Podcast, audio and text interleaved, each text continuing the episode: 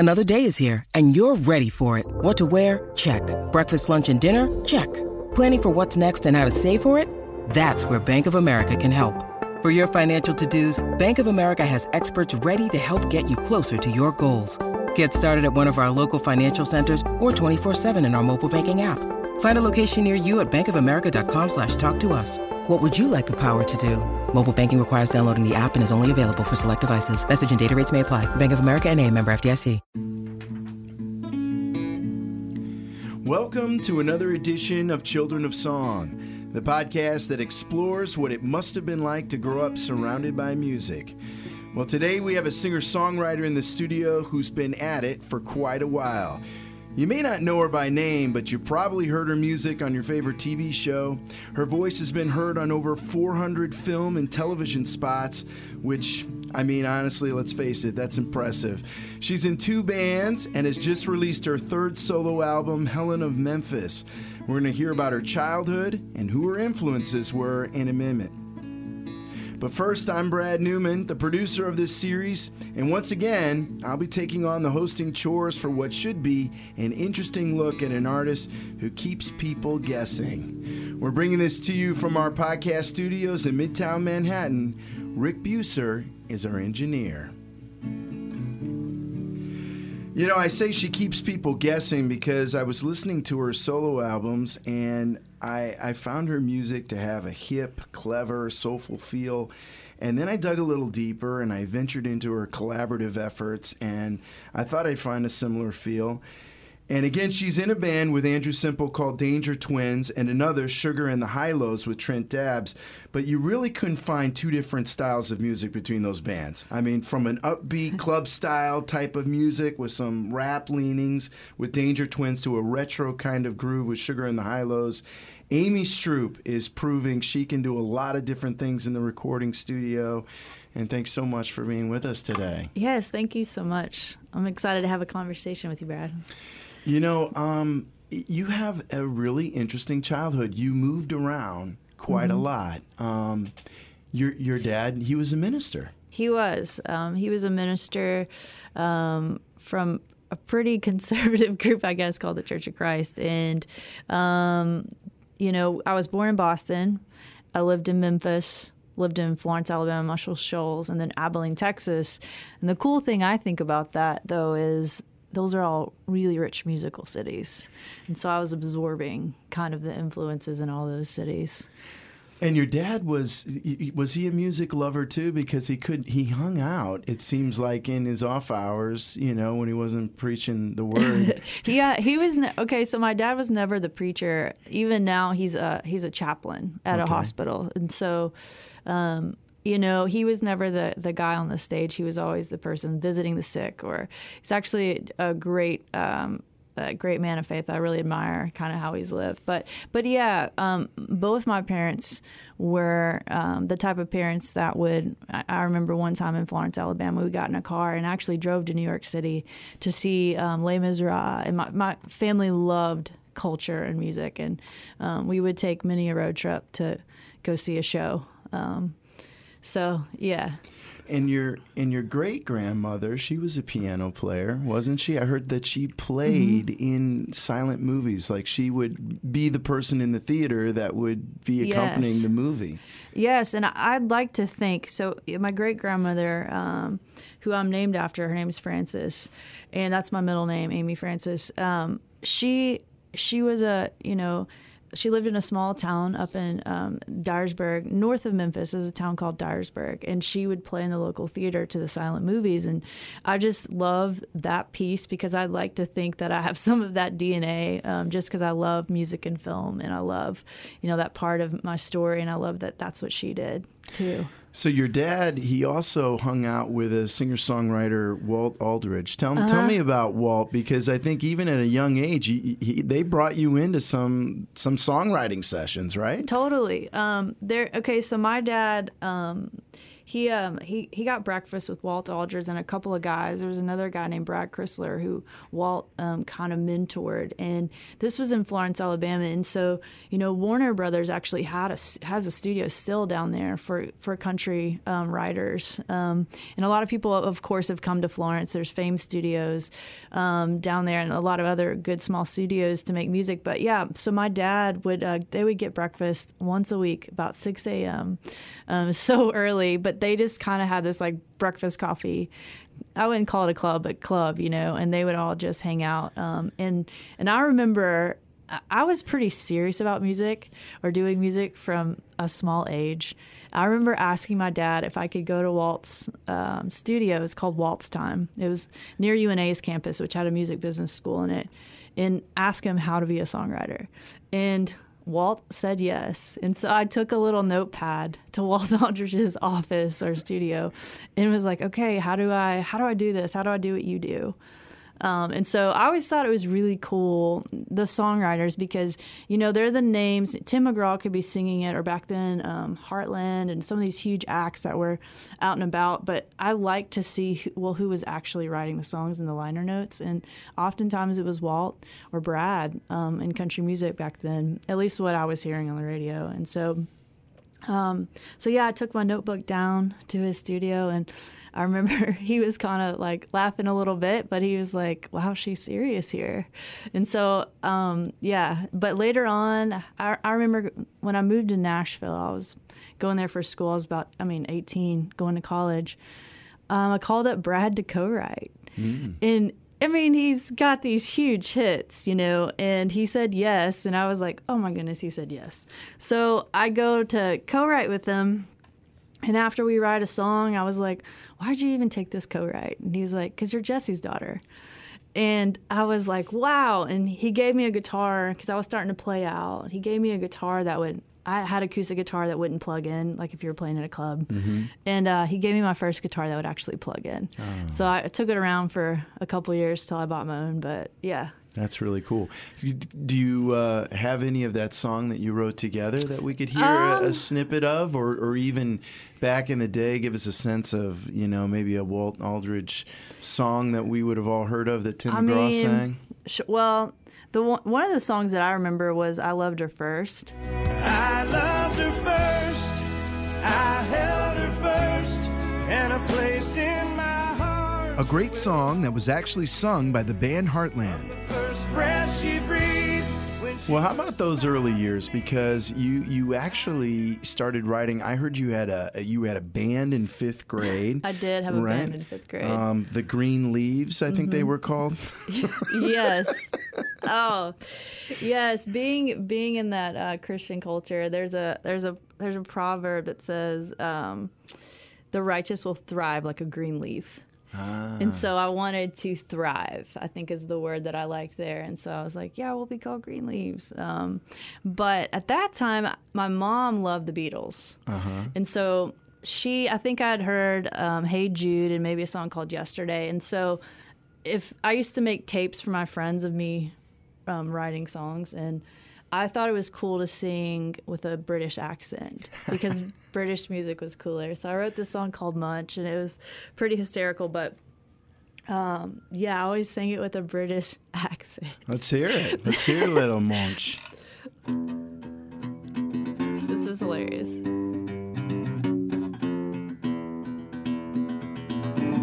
Munch, Munch, crazy Munch, bought it. And I would specifically sing the bite it, like uh-huh. munch on a cracker with the English accent. It made no sense, so now y'all know I'm crazy. No, that's awesome. You you know, you, you come to Nashville, and I, from what I had read, y- even coming up to eighteen, you knew that was sort of a place that you were... What, what was calling you? Why was that town calling you? Well, I remember... Um, It seemed like we, we moved around a lot, and I moved to Abilene, Texas when I was in um, starting eighth grade. And so my mom loved her family, and so we would oftentimes um, take road trips to Memphis. And my mom had great friends from high school that had moved to Nashville, and I remember just, I would watch C M T, you know, growing up, and um, I loved documentaries. I loved to figure out, like, why people did what they did and how they did what they did. And so I really remember watching um, Tammy Wynette or Dolly Parton or Loretta Lynn, you know, being from Abilene, Texas. These were, like, you know, the women of country music that I would, you know, look to to say, how'd they do that? You know, and I remember Dolly saying, you know, she never felt like a songwriter till somebody cut her song, and thinking, well, I want someone to cut my song. Um, and it seemed like you had to be in Nashville to do that. Mm-hmm. You had to, it seemed like a lot of bands are in New York and L A, a lot of great pop music and rock and roll, but it seemed like I was drawn to songwriters, and that seemed like they were all in Nashville, you know. It's a hard road there, though. I mean, yeah. you know, were you dissuaded when you got to town? Because if you don't click into the right mm-hmm. people right away, um, I, I think there are forces there that will push you out pretty quick. And there's there's people that have made it that'll tell right. you they got pushed out. Right. And had to figure out how to make it other places. Yeah, Nashville is a tough town. And I wanted, well, I actually ended up going to Lipscomb University um, there. But I was I was going to go to Belmont because I was like, I'd heard, you know, you need you need to be educated with the music business if you're going to make it. And so I remember at Belmont, you had to try out um, on a performance instrument, whether that was guitar or piano. And I had taken classical guitar from my grandmother's best friend since I was in second grade. So mm. I was well-trained in classical music and had done competitions. But for some reason, I, I knew, like, female songwriters, they're playing guitar. No one, you don't see, like, too many songwriters in Nashville tickling the ivories, at least in pictures. So I was like, man, I really need to learn guitar. So my junior, in between my junior and senior year of high school in Abilene, I went to the local college and took classical guitar lessons from a professor there to try to get me ready for Belmont. And so I performed, for some reason I chose classical guitar. I probably should have chose piano, but I chose classical guitar, and I did not get into Belmont because mm. I, it wasn't up to par. And so I think that really kind of pushed me down a little bit, but I was like, you know what? I really feel like I'm supposed to be in Nashville. I feel like that's where I'm supposed to be. So ended up scoring well in the A C T, S A T, and got a full ride, academic ride to Lipscomb, and, and went because I just wanted to be there. I wanted yeah. to be in the city and start learning what from I, people. What I really like about that, and, and I don't know, call me crazy, is the idea that you wanted to study classic guitar. classical guitar uh-huh. because, you know, I think a lot of people, country music people, writers would say the same thing. They just learned enough to make them dangerous exactly. on the guitar. And the fact that you really wanted to, to dig a little deeper, I mean, you wouldn't even use some of the fingerings probably that you were learning, but right. you, you would know how to learn the guitar, and you learned how to play correctly, you know? Right. I think that's cool. And and I think everybody has their own journeys, you know? Mm-hmm. I mean, I, I think Belmont probably wasn't where you were supposed to be at the time. And I was really glad as I was reading, because I, the way way your journey was setting up for me, I was like, gosh, I don't know if she went to college. And I, and I was like, I wonder if she regretted going there, because it's such a tough yeah. town. And I, I think that was good to get your feet wet in that town and yet totally. be studying, you know, to kind of ease in a little bit. It it totally bought me time, and the friendships, you know, I wasn't every, when you go on Belmont's campus, everyone wants to do what you're doing. And I think that would have discouraged me. I think at Lipscomb, I was one of the only ones doing music, but I was a business major. I studied marketing and advertising. And so, and I minored, ended up minoring in classical guitar, but I didn't, I think it bought me time. And, you know, one of the first people I met outside of my dad's friends that actually helped me do something was Nathan Chapman. And so, you know, he, he taught me really how to co-write and really how to collaborate. But and for so people at home who don't know who Nathan Chapman is, he's he's obviously the famous producer of Taylor Swift, which, you know, if I'm if I'm doing the math right on the years, it was probably right around the same it time. It was the same time. So yeah. I, I mean. It, could that have gone differently for you? Or do, you know, sure. your interaction with him? I mean, could, you know, could I be sitting here with Taylor Swift, you know? Well, you know, Nathan, he's an amazing producer. Um, and he really was pushing me, like, the references he was bringing me was a little bit more in the Miley Cyrus, Taylor Swift, where Taylor Swift has landed area.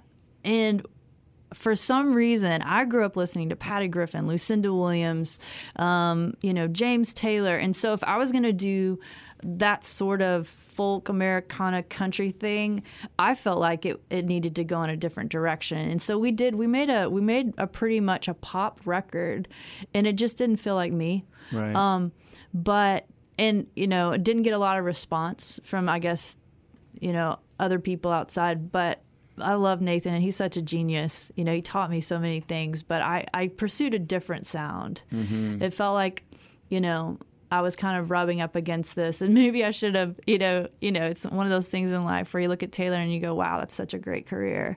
But I think she's definitely her own thing. She's, she's a brilliant marketing person as well as an artist. And so it just wasn't my path, and that's all right. You, you know, you're similar to her in that you really do stretch yourself. I mean, your sound really does evolve. It seems from song to song, not even album to album. I mean, I, I've actually tracked through some of the early stuff, and you, you almost kind of feel a little progression along the way, which is really a, a tribute to you. Can I get a little uh, sense of something early? Give us a, play me something early so we um, get a sense of that. Sure. Trying to think of something super early. Well, there was a song, let me see. There's a song, I don't know why this one comes to mind, but there was a song uh, called Just You that I wrote pretty early on. Um, and it was when I was still working with Nathan, and we considered cutting this one, but we actually didn't end up cutting it uh, together. But it, it was just... Sunset, I've waited for you all day. I've waited for you all day, my love. So come quick, I'm ready for you always. I'm ready for you always,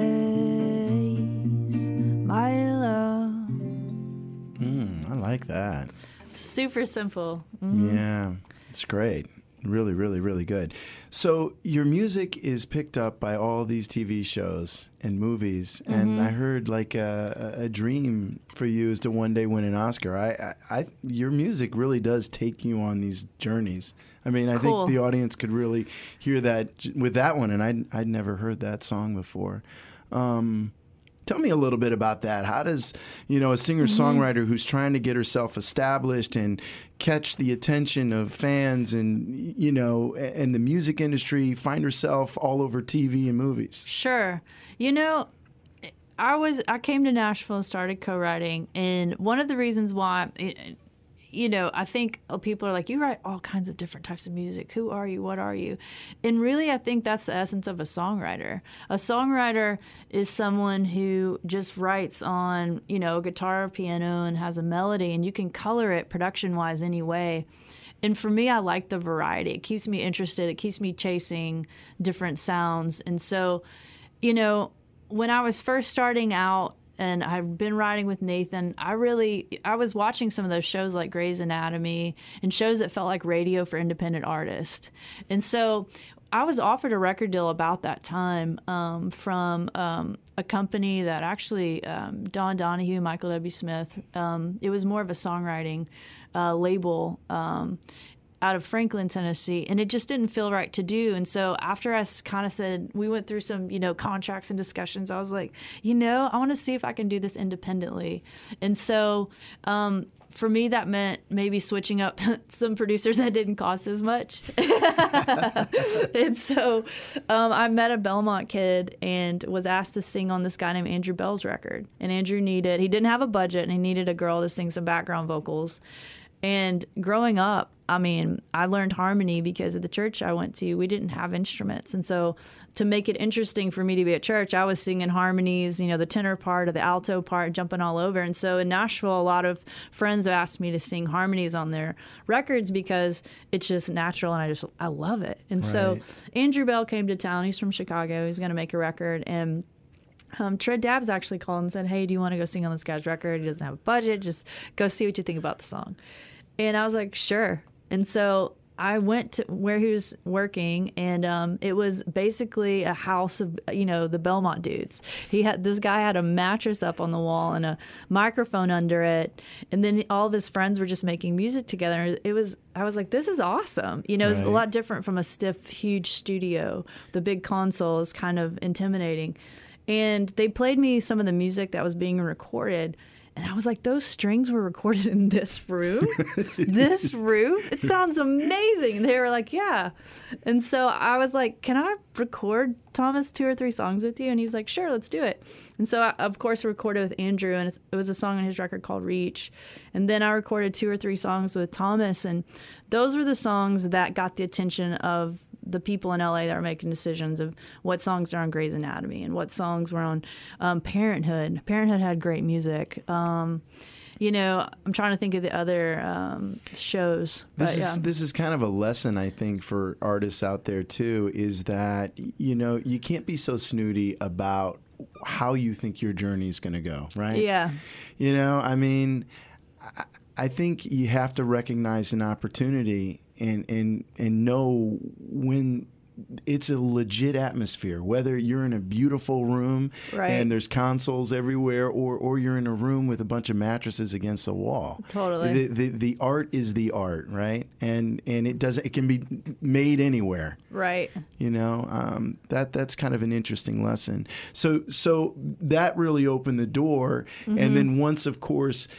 Because obviously, you know, it's interesting here, and I, I know this as a producer, you want something fresh all the time, yes. and that is not out there. So the fact that those producers stumbled on you mm-hmm. and really liked that sound, now all of a sudden they kind of got you, you in their back pocket thinking, okay, write some yeah. more. Did they, they probably did approach you and say, listen, okay, so we've got another show coming up.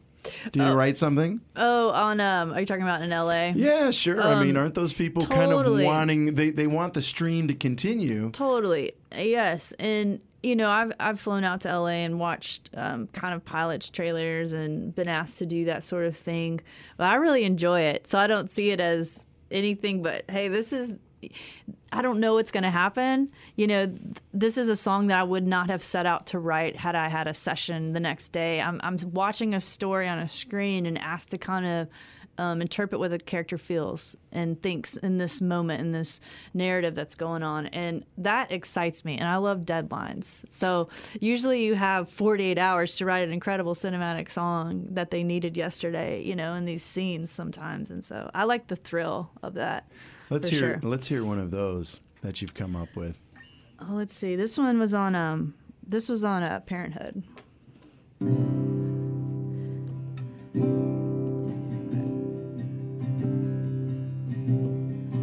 I look to you when I see nothing. And I look to you to be, and I look to you when I feel nothing, and I look to you to be, and I woke in a field with wings. I woke in a field with wings. So that's the kind of the idea mm, with that it's song. Nice. It's really, really cool. Um, and I can see it also for an artist, and I was an actor back in a, in a previous life. Um, you know, we do crave deadlines, don't we? Mm-hmm. Because, um, you know, we kind of luxuriate in too much time, and it's, it, you know, you, you kind of play around too much, and you, you, kinda, you don't get anything on there. But if somebody, you know, I know a friend who's actually d- done quite well for himself, the playwright J T Rogers, and I, I remember mm. early in his career, I went to school with him. Um, the only way he could really get things going is if he had a director, another guy I went to school with, Gus Reyes, and they would basically say, you've got forty-eight hours right. to do this, and you're going to crank out a whole show. And this guy would basically write just pages and pages and pages and pages overnight. But when left to his own devices, now he's more, you know, disciplined now. But sure. I think he had a hard time in his twenties and, and thirties without a deadline. Sure. Yeah, I think for me, because a lot of when I'm asked to write for something specific on a show, half the time it's not used. So usually when I'm given an assignment, what I tell myself is, all right, no matter if they use this or not, I'm going to try to write a great song so that if they don't use it, I don't hate it. And I, maybe I can use it myself. And that's happened. That's definitely happened before. Um, there was a song called Back into the Corner. It was for a big movie. And they didn't use it. They ended up using the Eddie Vedder song that was wow. already in it. I was supposed to write a replacement. It, but I, I loved it, and so I put it on my record. And then, then it ended up on Grey's Anatomy or something else. But yeah. But I was like, that's always my rule to myself is uh-huh. no matter what, I need to like it and be proud of the work that I turn in or... Nothing turns out the way you want it. Nothing plays out like you saw in your mind. So let's talk about some of the, the latest work here. Uh, the new album, Helen of Memphis, I- inspired um, from your grandmother. Tell me this story. This is... Yeah. Um, I, in twenty fifteen, I was very close to my grandmother. Her name is Jo, and she lived in Memphis. And, you know, we moved around a lot growing up, but Memphis was kind of the city that was my, my anchor. Mm-hmm. Um, Christmas, holidays were spent there, and so became very close to her. And, um, you know, what's interesting about that is we... Elvis was always, something was always going on with Elvis in Memphis, whether that was his birthday is celebrated, and obviously his, his death. Um, they're always doing something for Elvis. And it seemed like I was always there around the time. So it was kind of always funny just to come in and out of Memphis and really associate with Elvis. But Jo, um, she was a quiet woman. She was, I'm I'm five eight, blonde hair, green eyes. She was five two, very petite, brown hair, blue eyes, very quiet. But she loved... Um, a party. And so she had all these amazing coats, um, a camel coat that she wore, and then a, a couple of fur coats. And so she, she was a bridge club player. And um, so my aunt called me after she passed away and said, hey, you're about the only one in the family that would know what to do with these these coats. Would you like them? I was like, absolutely. So she sends them to Nashville, and I just do a photo shoot. And some of them just to kind of capture them. And the photographer was like, these are hysterical because they don't fit you very well. Right. They're sure. the, totally the wrong size. But when we were going back and looking at the photos, and I don't have an, a song called Helen of Memphis at, on my new record, but we were looking and we noticed the tag was just so cool. Um, and, and the coat that, and we kind of researched, you know, this was a woman's shop in downtown Memphis. It's no longer there. But it was started um, by a Holocaust survivor, this female. Wow. And so there was this rich story of overcoming and, um, you know, she ran a business and all this stuff around this store. And a lot of my family ended up had had dresses or different things from it. So it was very much, it was a store that a lot had dressed a lot of my family. But mm-hmm. for me, Helen of Memphis, I can just imagine my grandmother going to these parties and being so quiet and introverted.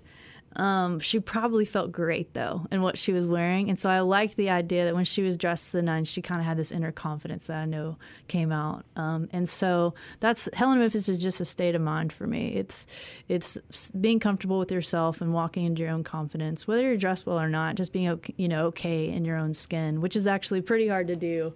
Um, yeah. You know, you know, my mom is she's quite quiet, too, but she loves a party as well. And I, I think just from observation, I can't speak for your your grandmother. I, I think some of those folks just love watching. Totally. They love taking it in. Yes. And, and that's where their joy comes from. You know, my my kids will try to pull my mom into it more, but she she really does. She'd rather just enjoy watching the show. Yes, and she's probably, if she's anything like my grandmother, you want to sit by her because she's got a little quiet side comment that's hysterical. But unless you're sitting by her, she's not going to tell the whole group. She'll tell you, though, if you're sitting by her. Yeah. That's right. Yeah. Um, g- let's play something from the new album. Um, you know, there's you've got three singles now out uh, yeah. from it, but w- what's a good one to start with, you think? Let me see. Uh, you know, a lot of this record, um, I wrote it half in Nashville. It's kind of interesting because those songs kind of started on a guitar, but everything in L A kind of started with a beat or a bass line or a synth. And so it's been hilarious um, to try to go back for... I'll, I'll play you... I'll play you Stair acoustic, which probably won't happen again um, because it is so electronic. But I can, let's see if I can fumble through this, or at least try. Here we go.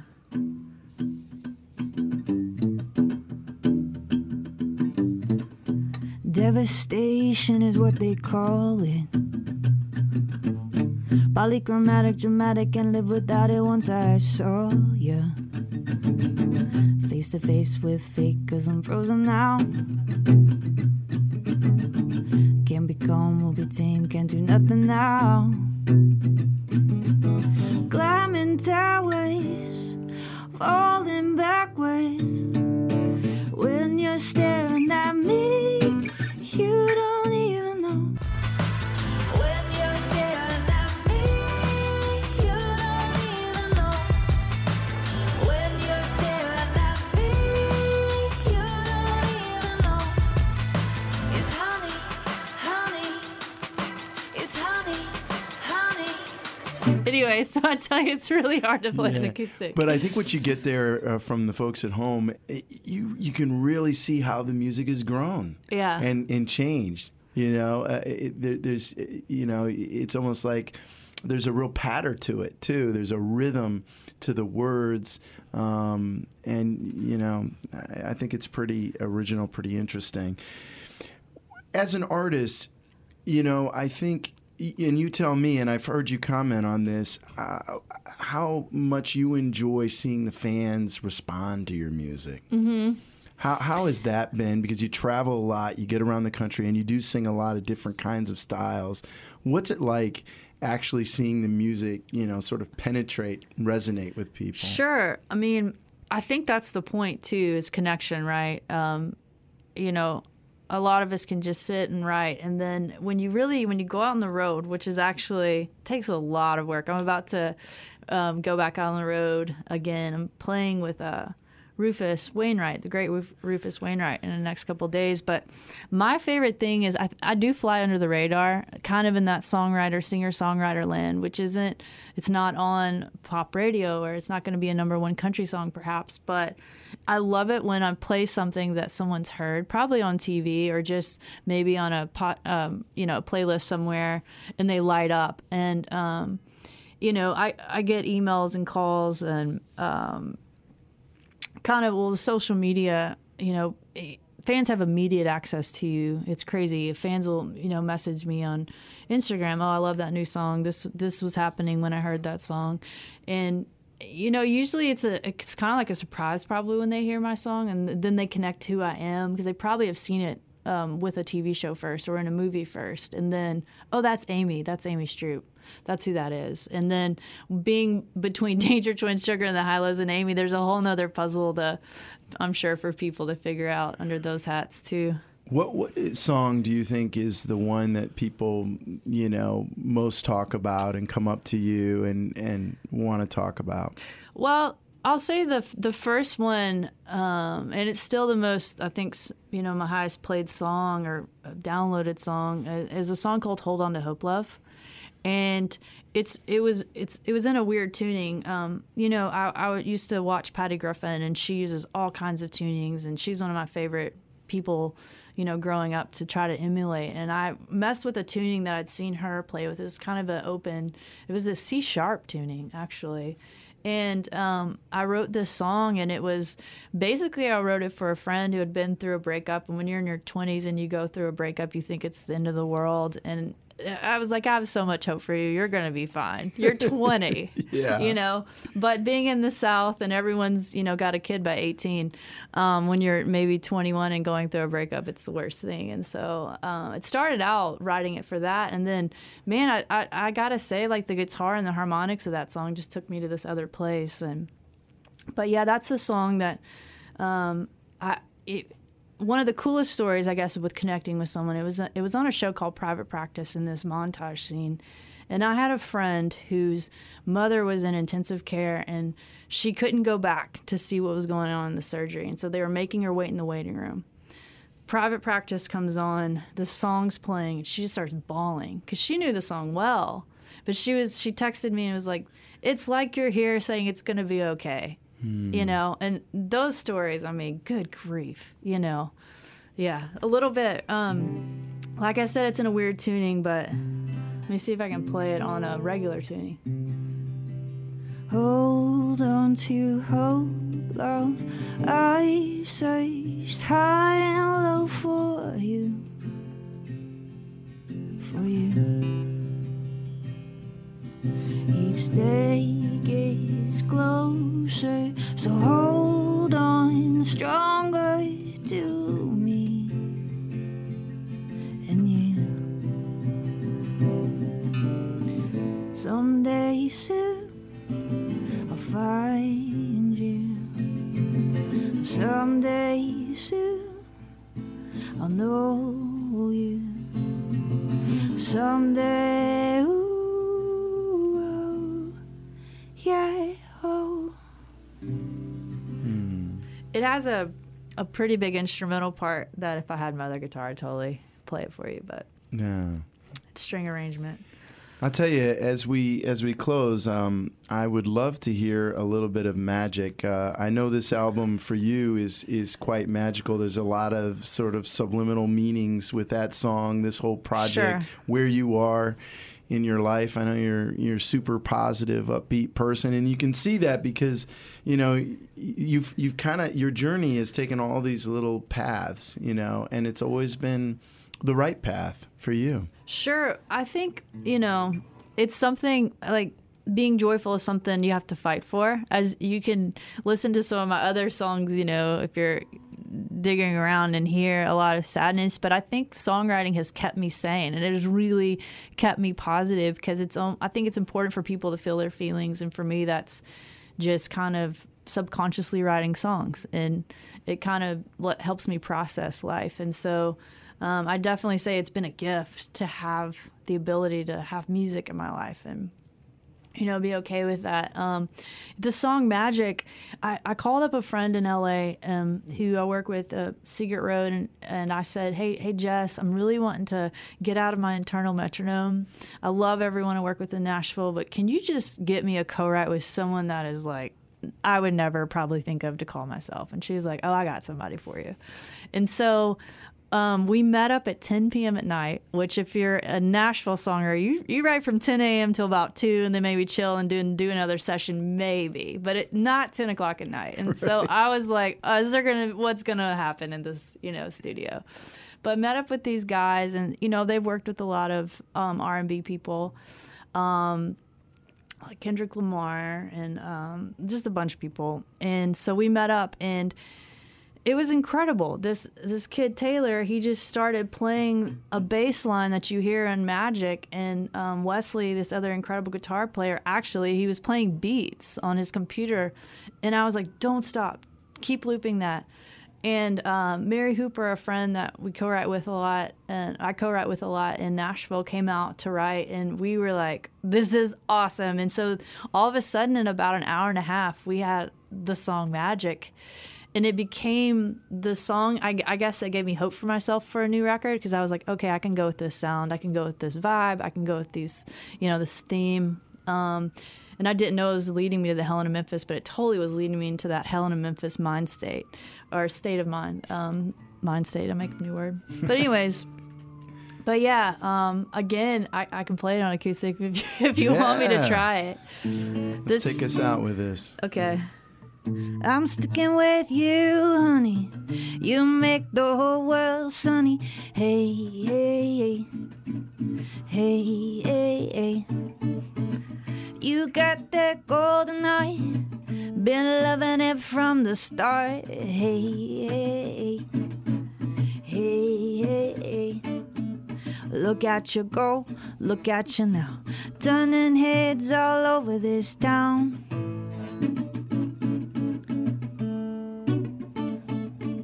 Cause you've got that magic. You've got that magic. Go ahead, do your thing. Go ahead, do your thing. Go ahead, do your thing. Go ahead, go ahead. Amy Stroop. thank you so much for coming in today. Helen of Memphis is the new album, and you got to mm-hmm. run out and get that. And obviously, she's going to be on tour with Rufus Wainwright, but um, Amy Stroop, you got to go out and check her out. Thank, thank you so much. Thank yeah. you. Before we let you go, we want to welcome you to the B-side. Here's a chance for us to have a little fun and tell one more story. As Amy was packing up, she told us about a concert the city of Nashville puts on for their residents every New Year's Eve. Well, when the clock strikes twelve, almost anything can happen. In this case, she made the most of her moment. Once again, here's Amy Stroop. About two years ago, I think, Sugar and the Hi-Lows, my band, was asked to play downtown. Every year, Nashville throws this huge party. It's free, and they bring in bands. And so my band, Sugar and the Hi-Lows, was going to play right before Chris Stapleton, who was playing right before Kings of Leon. Mm-hmm. And then, so we had rehearsed and practiced because we were like, all right, we gotta, we gotta be on for this. Um, and so we play the show, and then the head of, uh, his name is Butch, that Butch called and said, hey, Amy, will you sing Auld Lang Syne with Kings of Leon at the end? And so what was going to happen is they were supposed to play it, and I was kind of going to sing with them. Mm-hmm. So fireworks are going off. It's midnight, right? Fireworks are going off. Um, they're dropping confetti. Everyone's cheersing, and it's the moment where I'm supposed to step up and sing. And the Kings of Leon lead singer, he he doesn't step up with me. And Trent was supposed to step up, too, from Sugar. We're kind of going to all do it together. And none of them, they both are just, like, kissing their wives and, like, cheersing into the night. And so literally in front of one hundred fifty thousand people, just me with the Kings of Leon guys, the band, I was, like, singing. And all my friends were like, yes! It was it was a crazy moment. Um, and I don't know what got into me, but I just stepped to the front of the stage and was like, they're not, they're supposed to be doing this. They're not doing this. And so basically, you know, the Kings guys were like, backing me up. it was it was pretty wild. So That's there's a great. there's a picture in the newspaper with me on the front, like with a glass raised, singing oh, with, wow. in front of like a bunch of people. But yeah, that's one really random. Well, that's moment. Cool. You took the moment. You took the stage. It was yeah. And what's funny is my I'm actually kind of shy when it comes to that stuff, and so my friends are like, "What? This is awesome." It's the road. There's always something. Hey, listen, I really appreciate it. Best of luck. Yes, thank with you, you and in the future. And uh, thanks a lot for coming in. Yes, thanks so much. Thanks again for listening to Children of Song, the podcast everyone's talking about. Till next time, I'm Brad Newman. Thanks for listening. This is Jimmy Fallon, inviting you to join me for Fox Across America, where we'll discuss every single one of the Democrats' dumb ideas. Just kidding. It's only a three-hour show. Listen live at noon Eastern or get the podcast at fox across america dot com. Listen to Fox News Podcast shows ad-free on Fox News Podcast Plus, on Apple Podcast, Amazon Music with your Prime membership, or follow wherever you get your podcasts.